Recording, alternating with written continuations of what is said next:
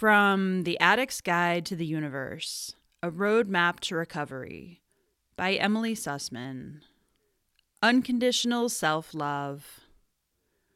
Before sobriety, I had a complicated relationship with my reflection in the mirror. I guess you could say it was a love hate relationship. Light on the love, heavy on the hate. I'll start with the part of me that hated looking at myself. When I saw that reflection, all I could see were bloodshot eyes, my lids at half mast, a dead giveaway of constant weed smoking. I saw a puffy, broken out face, the result of a diet of extremes. Too much alcohol, too much salt, too much sugar, or sometimes hardly anything at all. I saw dullness. My complexion was gray, just a complete lack of color. I knew I could attribute that to sucking on a vape pen that was sucking all the life out of me. Worst of all, though, was the expression on my face. It's not that it was angry or sad or some definite emotion like that. It just looked so damn heavy, like there was something weighing on me, dogging me, or just plain crushing me. Because there was, of course, my addictions. The mental obsession I had with finding every opportunity I could to escape reality, along with the shame and disgust that was my baseline state of feeling the emotional byproduct of hiding and lying my way through my life. Now, about the other way I'd relate to my reflection in the mirror. I wouldn't call it love by a long shot, because there was nothing loving, let alone unconditional, about it. In fact, an awful lot of conditions had to be met before I could judge the reflection I saw as even halfway acceptable. First of all, I had to take a shower, preferably a scalding hot one, to scrub away the grime and the guilt about whatever I'd been using and whatever I'd been hiding. Then I had to complete a full body inspection, weighing and measuring myself to make sure I wasn't over my crazily defined limits. From there, I scrutinized my face in the mirror, searching for any wrinkles, gray hairs, zits, or other criminal offenders that may have sprouted up overnight. And if there were, I'd use an iron hand applying spackle, tweezers, or harsh chemical agents to swiftly eliminate them. And then came the most critical task putting a pretty face on literally.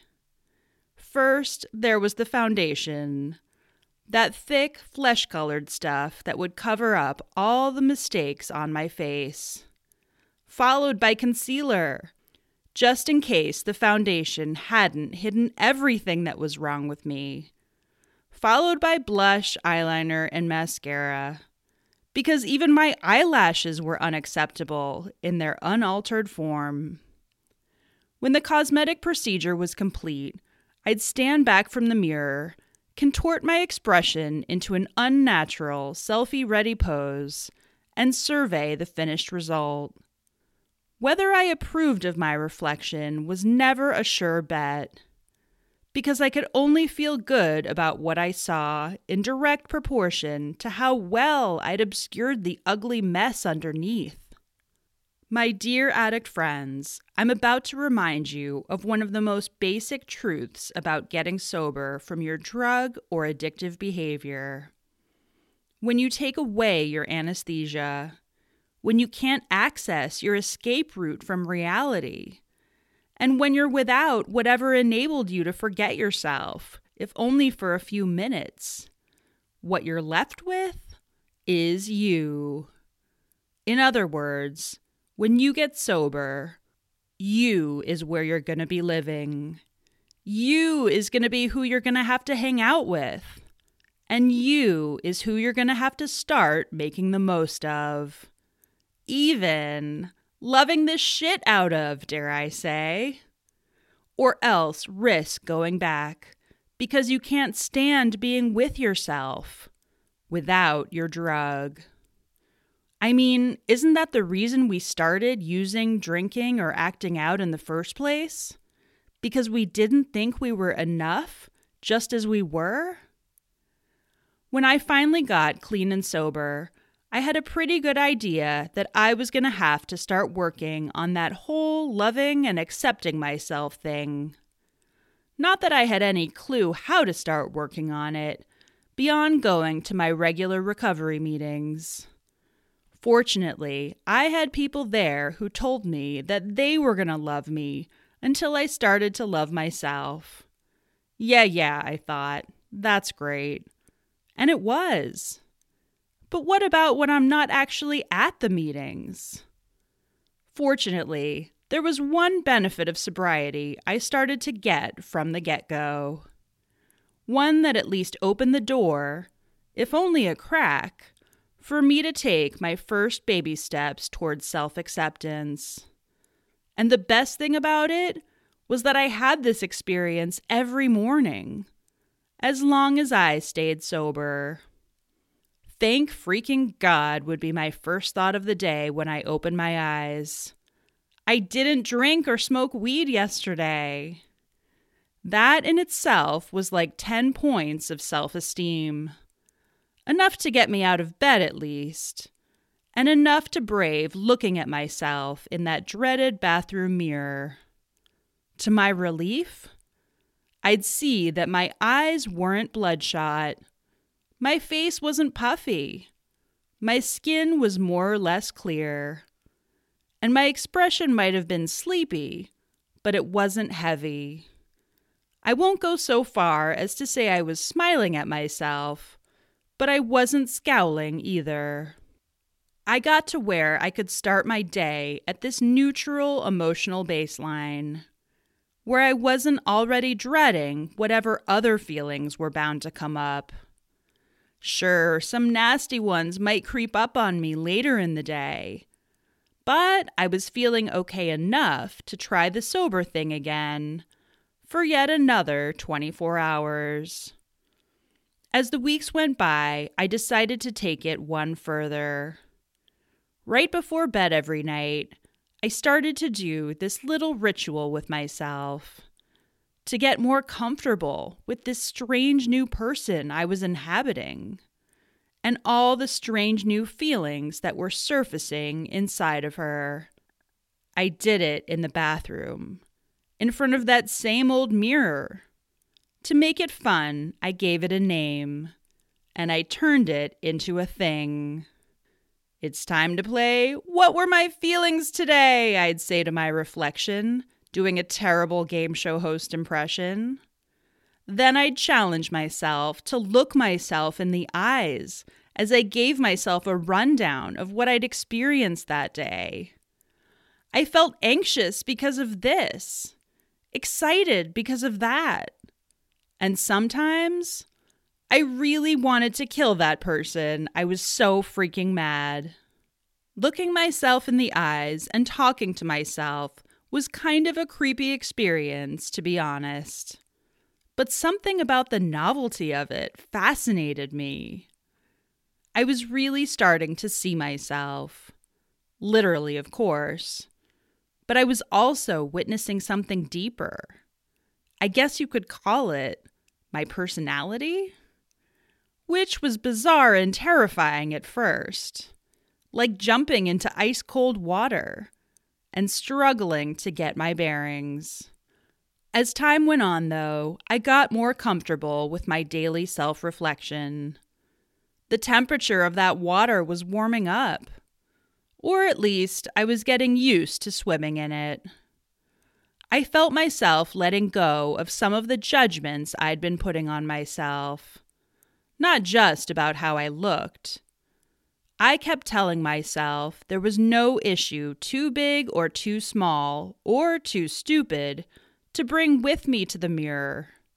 No feeling I could talk about that was too dumb or too shameful.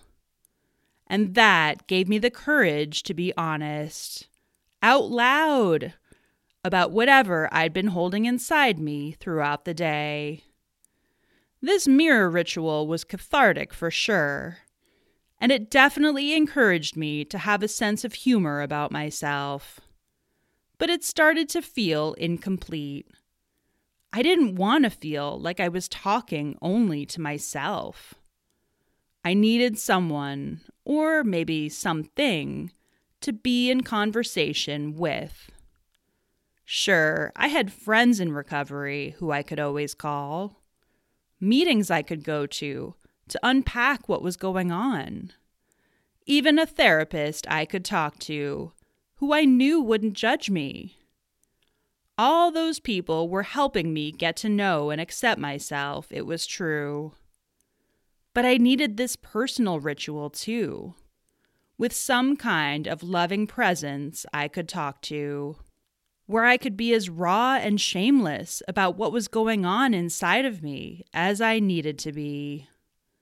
I didn't want to judge by any means, maybe more of a mentor, one who I could also see as the best kind of friend, who would be there for me no matter what but who could also help me figure out where I might be going wrong. Whatever I was holding myself up to was going to have to be a new kind of mirror. Not the kind where I could only see the surface of me, of how I looked to the outside world, and not the kind that would reflect back the worst in me either.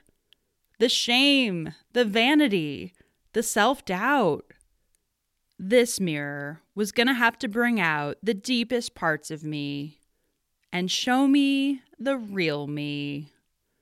Angers, fears, hopes, dreams, maybe even my strengths, and my inner beauty too.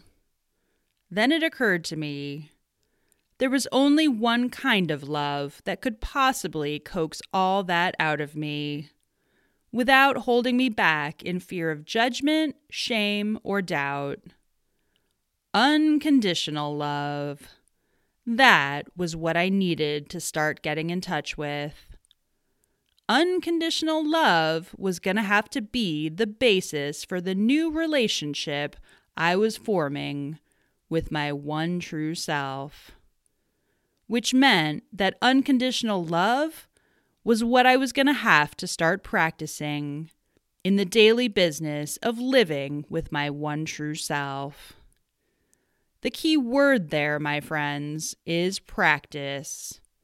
Because the thing about unconditional love is that it's an ideal, which means that no one is perfectly loving, no one is perfectly accepting, no one is perfectly trusting, no one is perfectly generous, and no one is even perfectly honest. But one thing you can do perfectly is stay sober, which means you have the right and the responsibility and, dare I say, the privilege of being your one true self 100% of the time no matter how you feel or what you've done, without covering yourself up or contorting your features to make you acceptable to anyone else, most of all, to yourself. Staying sober helps lift the veil of shame and regret and self disgust off your reflection, one day at a time and maybe not perfectly, but enough for you to start piecing together a truer picture of who you really are. The point of treating yourself with unconditional love isn't to make you selfish, or complacent, or grandiose, or an egomaniac. On the contrary, treating yourself with unconditional love means that you can be your own safe haven. It gives you the power to create a comfortable, supportive home for yourself, where you can continue, not just to stay sober, not just to heal, but grow stronger and more confident than you ever imagined you could. Even on the days where you feel like you're falling apart. And strangely enough, unconditional self love is what's going to open you up to start loving the world around you, too. I am still dreaming of your face. Hungry